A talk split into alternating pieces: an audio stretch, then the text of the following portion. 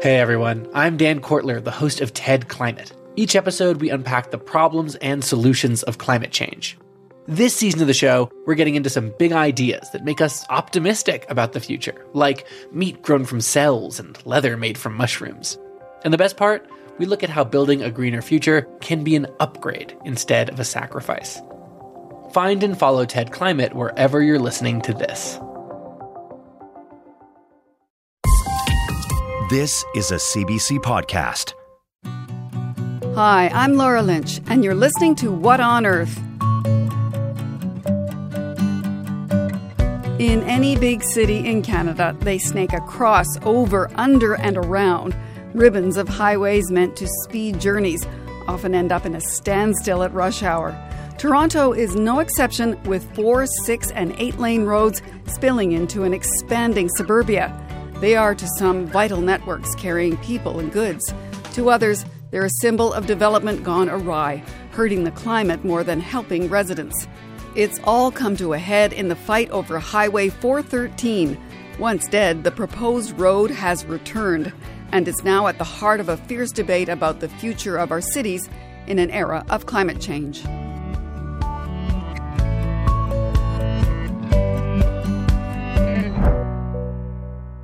For starters, let's hear what it's like on the road for one man who drives for a living.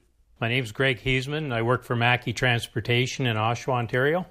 Haisman has been driving trucks for decades. Most of his customers are in Toronto, others are farther east. Day in and day out, he winds his way along the region's thoroughfares, using all but the one that charges a toll. The main highways are Highway 401. We also use the QEW 403. Uh, the 407's kind of out of bounds for us because of the cost, but uh, when you take a look at the volume of traffic on the 401, uh, for instance, last week alone, there was a major accident in the 401 at 400, and that tied up the eastbound lanes for the better part of the day. Uh, just brought the eastbound lanes to a complete stop. He says that happens almost every week. And even on the days without accidents, he says it still tests his patience, taking two hours to drive just 75 kilometers. It just it stop and go, stop and go. The volume is unbelievable. Last time I looked, there were uh, in excess of forty thousand trucks a day on the 401 through the Toronto area, and anything that they could do to alleviate some of that congestion, some of that volume, would be a tremendous help. Gino Rosati agrees. He's a councillor in Vaughan and the York region. Vaughan has officially withdrawn its support of 413, but Rosati is still hoping it goes ahead, saying the highway could relieve gridlock. We're not talking about the need of today, but we're looking at the need in the future. The York region will grow to over 2 million people uh, by 2051, and I think that infrastructure and what's needed to meet that growth is important. He thinks the project could have spin off benefits too. I believe that uh, uh, when people cannot move and they're stranded on the road, it's not good for the economy and it's not good for the environment either because the emission will be much higher. We contacted Ontario's Ministry of Transportation for comment. A spokesperson told us the province does plan to follow through on an environmental assessment. But she also added, and I quote, Without strong action, the projected population growth will overwhelm our existing infrastructure and make life more expensive for working families. We need our roads infrastructure to keep up.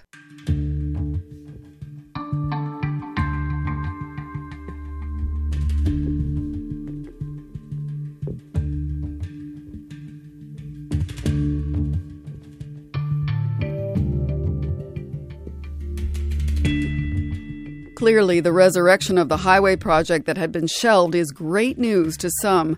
To Mark Winfield, though, the second coming is more of a nightmare. It is being referred to as the zombie highway. Proposed decades ago, then killed in 2018, and now brought back to life by Premier Doug Ford. Winfield says research paints a grim picture of the impact of the new highway, and he should know. He's a professor of environmental and urban change at York University and he says Highway 413 is in fact a pathway to problems. The biggest issue is that, that this thing would essentially be a highway to sprawl. Um, that it will cause what is termed induced demand. That if, if you build it they will come, and they will come in automobiles. Winfield says that's not just in the short term. This return to the notion that we're going to expand the highway network forever outwards just sort of takes us back into a different age. The problem, of course, is that once you build this kind of infrastructure, you embed the transportation patterns essentially for centuries. And with that, more greenhouse gas emissions. So this just seems to be, I mean, it's almost as if, if you were trying, at least in, in this part of the world, to make the greenhouse gas emission problem worse, um, this would be a very, very good strategy to follow. 413 would pave over lush agricultural land, erase some wetlands, and damage as many as 200 more. Research shows that makes flooding worse and compromises the water people drink. But beyond all the analysis and the written word are people who have chosen to live and work in the area. Jenny Leforestier is one of them. She lives in Caledon, Ontario. Jenny, hello. Hi, how are you? I'm fine, thanks. Can first of all, can you just describe for me where you live and why you live there? I live in Belfountain, which is a northwest community in Caledon, right near the Credit River. It is a very special environmental area. It's a UNESCO World Biosphere. You know, it's a it's a beautiful place to live, and all the locals are very uh, very serious about their environmental stewardship here. And what do you see outside your window? Um, I actually live on a on a piece of property that's um, about 150 years old. I have a heritage fence in front of me and two large Norway spruces that are about 200 years old, and a small two-lane quiet street and a stream on the left that has brook trout that flows into the Credit River. That sounds lovely. Now, you but you actually live close to an area that developers want to use as a quarry to mine for the kind of gravel and material they need to build the highway. What's your concern with that? My concern is absolutely huge. The material that's being excavated right now is being taken below the water table. We have three pit proposals in Caledon right now. So they are aggressively stockpiling gravel for this highway. Even though it hasn't been approved yet? Yes. Even though it hasn't been approved yet, there have been community meetings on a blasting quarry for uh, the James Dick quarry that is excavating below the water table. And there's another one that is sort of in the works for an expansion as well. Uh, they're in meetings to uh, garner public support for that, although it doesn't seem like they need public support. So you're concerned then about the water, I gather, from what you're saying about where they're going. Yes, I'm concerned about the water table because they're excavating so deep below it and I'm concerned how that will impact the credit. There has already been notice that the Olympia pit has been impacting the Credit River on three tributaries north of me. So that's a deep concern because that feeds into the, the Credit River and that winds its way all the way down to Lake Ontario. Now, you've spoken out at council meetings and, and you've linked this, this proposed highway to the issue of climate change. Why? Well, I think, you know, paving over 2,000 hectares of land, you know, 60 kilometers long, 170 meters wide, crossing the Humber and the Credit watersheds and the Etobicoke creeks at a time when we have a global pandemic and a global climate crisis and spending $10 billion to do so and impacting all the communities along that route for a highway that seems to be really only for the developers that want to expropriate land and, and build alongside it. Now, in some ways, Jenny, this can sound like a really local issue. I'm wondering why you think it's a bigger story for Ontario. I think it's a huge story for our water security, considering so many streams are already degraded and, and are feeling the impacts of climate change. You know, the, the highway will only create more pollution. It's it's everyone, you know, in the in the entire province who's going to be paying for this. All right, Jenny, uh, thank you very much for telling us your concerns. We're now going to switch over to another part of Caledon because we want to talk about the future of farmland uh, in all of this. Phil Winters is a farmer in Caledon. Hello. Hello. Tell me what the land around you looks like.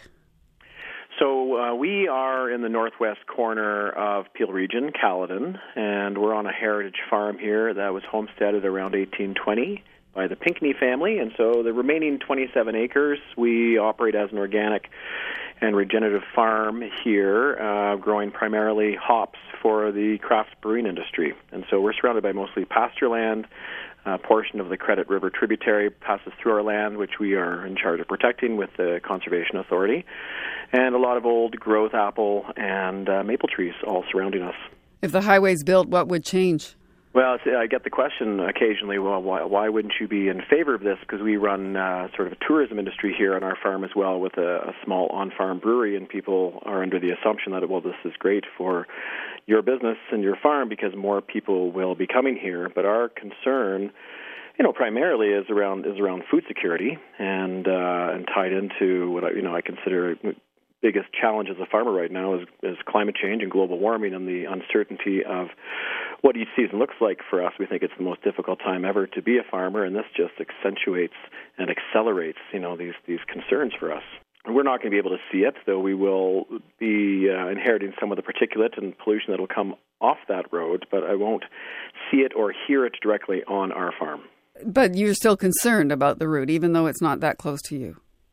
Well, we're concerned about it on, in a larger scale in terms of, of the reasons that it's being built, and for us, it's you know the government gets very involved and loves to and subsidizes all sorts of important infrastructure around you know transportation and water, but they're failing to take into account the importance of agricultural land and our conservation land here, which is a minute portion of the land that's left really in Ontario, yet is providing all this free environmental, what you'd say, sort of goods and services of um, you know, providing air quality, oxygen generation, the biodiversity it supports, its carbon sequestration in the soil, um, climate change mitigation, nutrient cycling, pollination, habitat, water quality.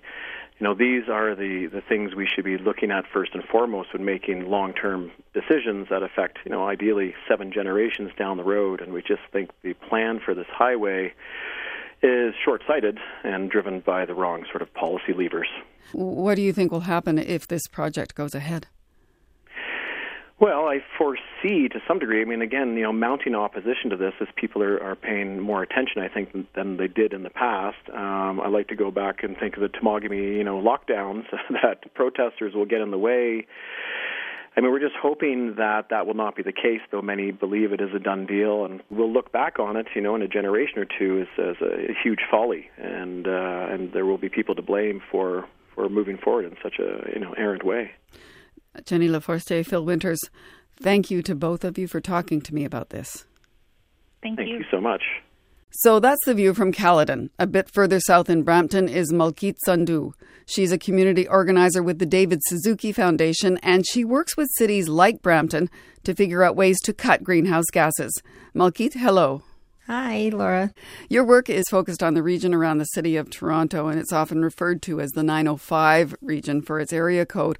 Why are you concentrating on that area? There's a number of reasons why. Um, one of the main ones is that these regions are mostly suburban areas, and so they face a lot of um, very different challenges to tackling the climate crisis in comparison to cities like Toronto that are, are large metropolis cities. The other main reason is that the communities that make up the 905 region are also very different. So you see a lot of um, newcomer Canadians, a lot of racialized communities, Black, Indigenous people of color, um, but also equity seeking communities as well. And these communities traditionally have not been served by climate policies and climate action.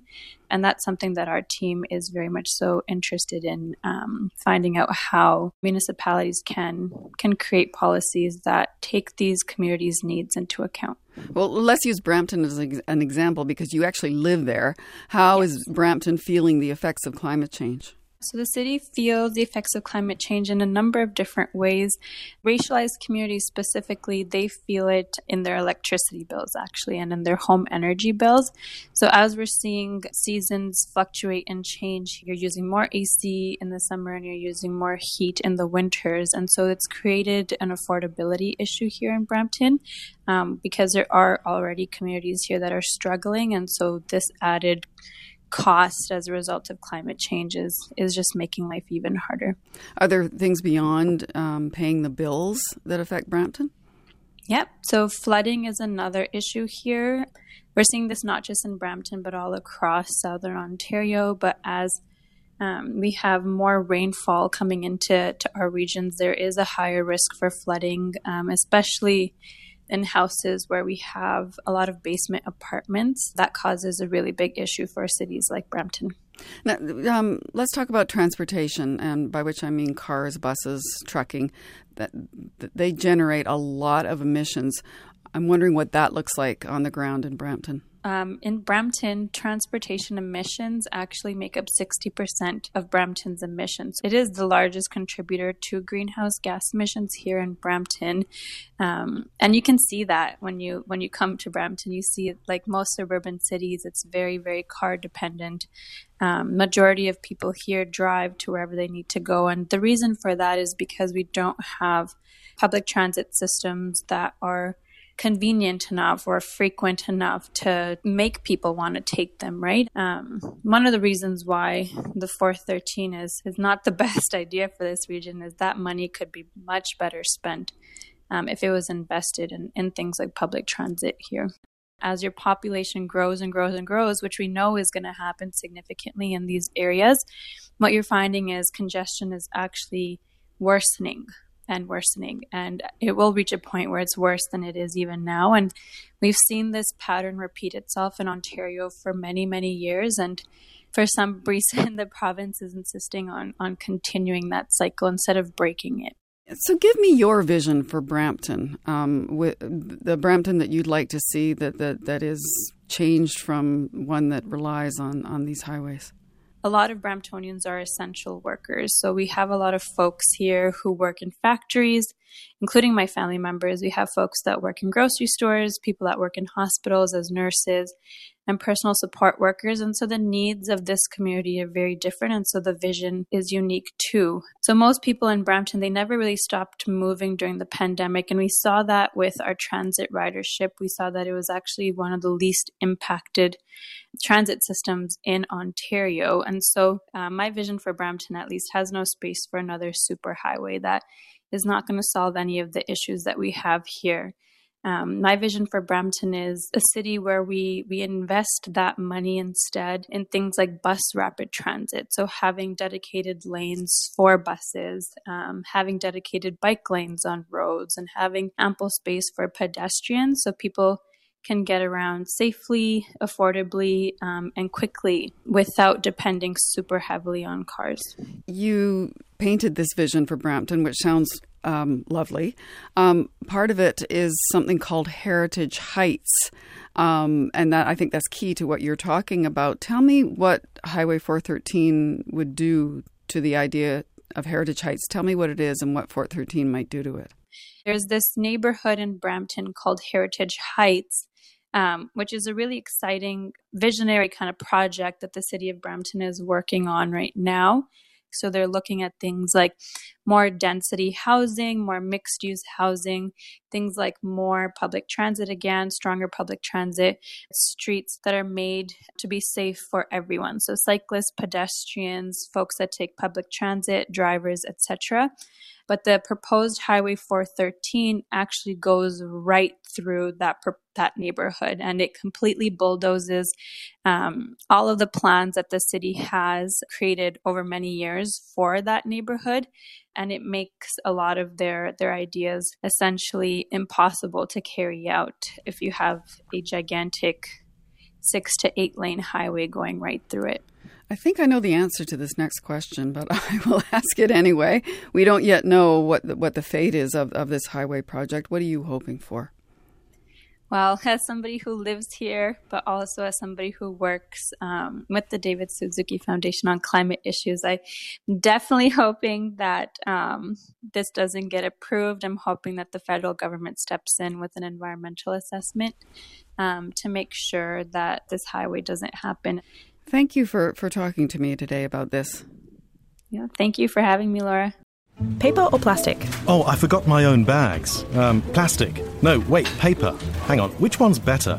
I don't know. Don't stress, Neil. The podcast Living Planet is here to help. We know you want to do what's right for the planet, but you're busy and you have to make a thousand small decisions every day. So we endeavor to answer What's better? Cotton or polyester? Tea or coffee? For answers to these environmental conundrums and your questions, subscribe to Living Planet wherever you listen to podcasts.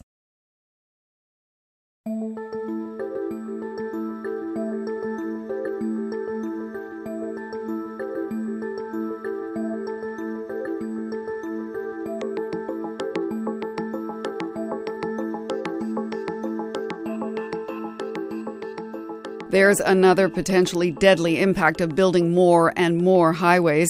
It's on people's health. Some of the effects are direct, others are tied to the longer term buildup that accompanies growing greenhouse gas emissions and climate change. Dr. Samantha Green joins me now to talk about this part of the Highway 413 debate. Hello. Hi. Now, you are a family doctor, but you're also a doctor who's actively involved in environmentalism and climate change. Tell me why this proposed highway drew your interest. This highway is just wrong for so many reasons. It's going to lead to deleterious health effects directly, as you said, leading to an increase in small particulate matter from traffic related air pollution. We know that fine particulate air pollution kills more than 8,000 Canadians every year. And just in the greater Toronto Hamilton area, it causes about 900 deaths annually. We also know that more time spent in a car is bad for your health. People who commute by car have increased rates of obesity, increased rates of mental illness and depression, increased rates of substance use disorders like alcohol use, and less physical activity more generally. And we know that suburban development is also worse for health. People are healthier who live in walking and biking friendly communities. Uh, people have better relationships with their neighbors. People have improved mental health, and they also have improved physical health because they actually get increased physical activity just by living in these pedestrian friendly and bicycle friendly neighborhoods. Now, do you see all of those um, problems that you just raised as linked to climate change? Absolutely. I mean, so these are all the immediate effects. And then what we're doing, if if if this highway got built, it would be baking in at least 30 years of this unhealthy development. When what we actually need to be doing is putting money into densification, more walking friendly communities and less infrastructure that's built around the car and more infrastructure that's built for pedestrians, cyclists, and transit. I'm wondering have you ever treated patients who have those kinds of related medical problems that you mentioned? I mean, absolutely. I've treated patients who uh, live close to highways and have asthma exacerbations related to traffic related air pollution. And it's always, of course, people who are already marginalized who live next to major highways. I also very frequently see patients in my practice who have to commute long distances by car and they end up spending more time in traffic and they end up with worse mental health and worse physical health. In your experience, do developers and politicians take the kinds of concerns you're outlining into account?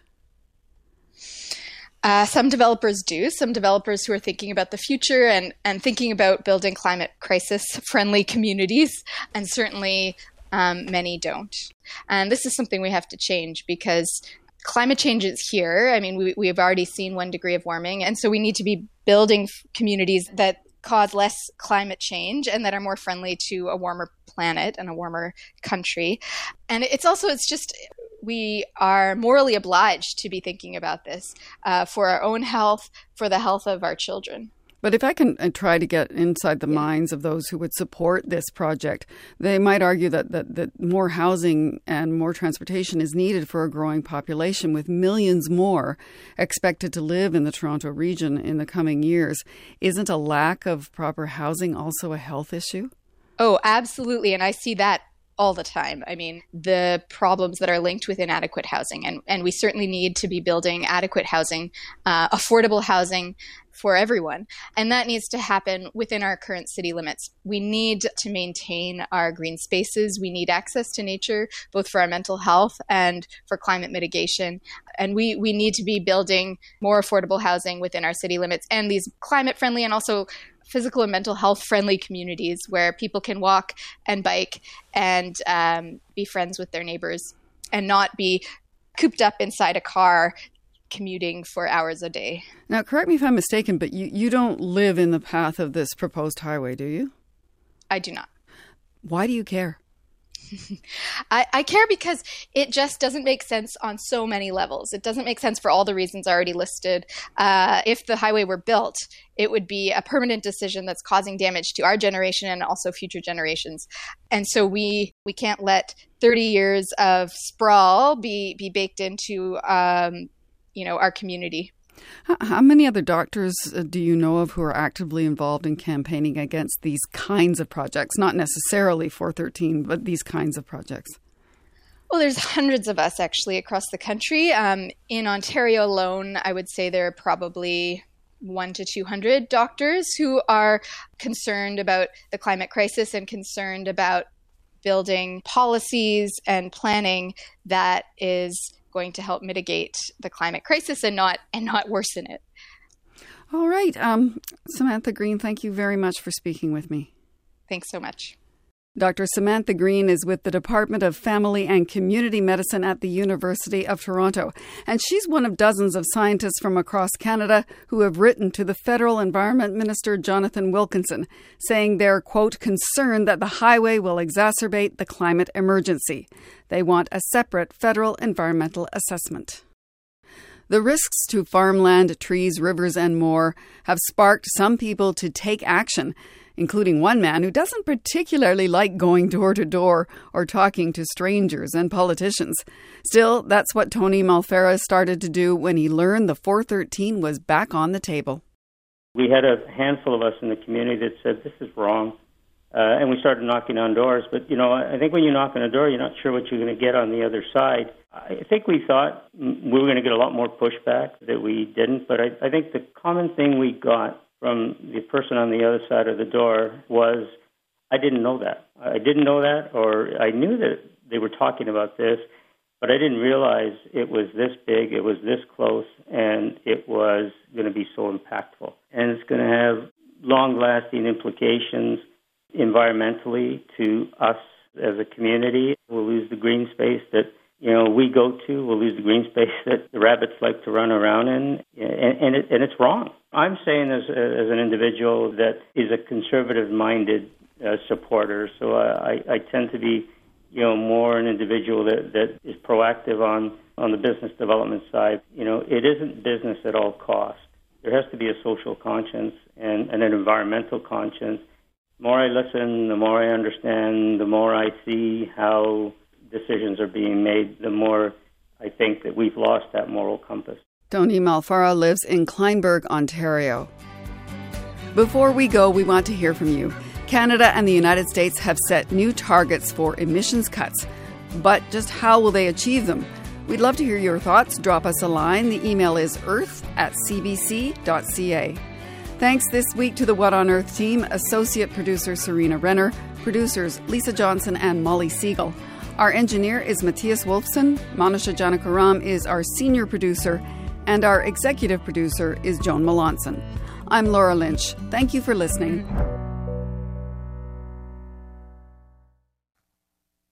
For more CBC podcasts, go to cbc.ca slash podcasts.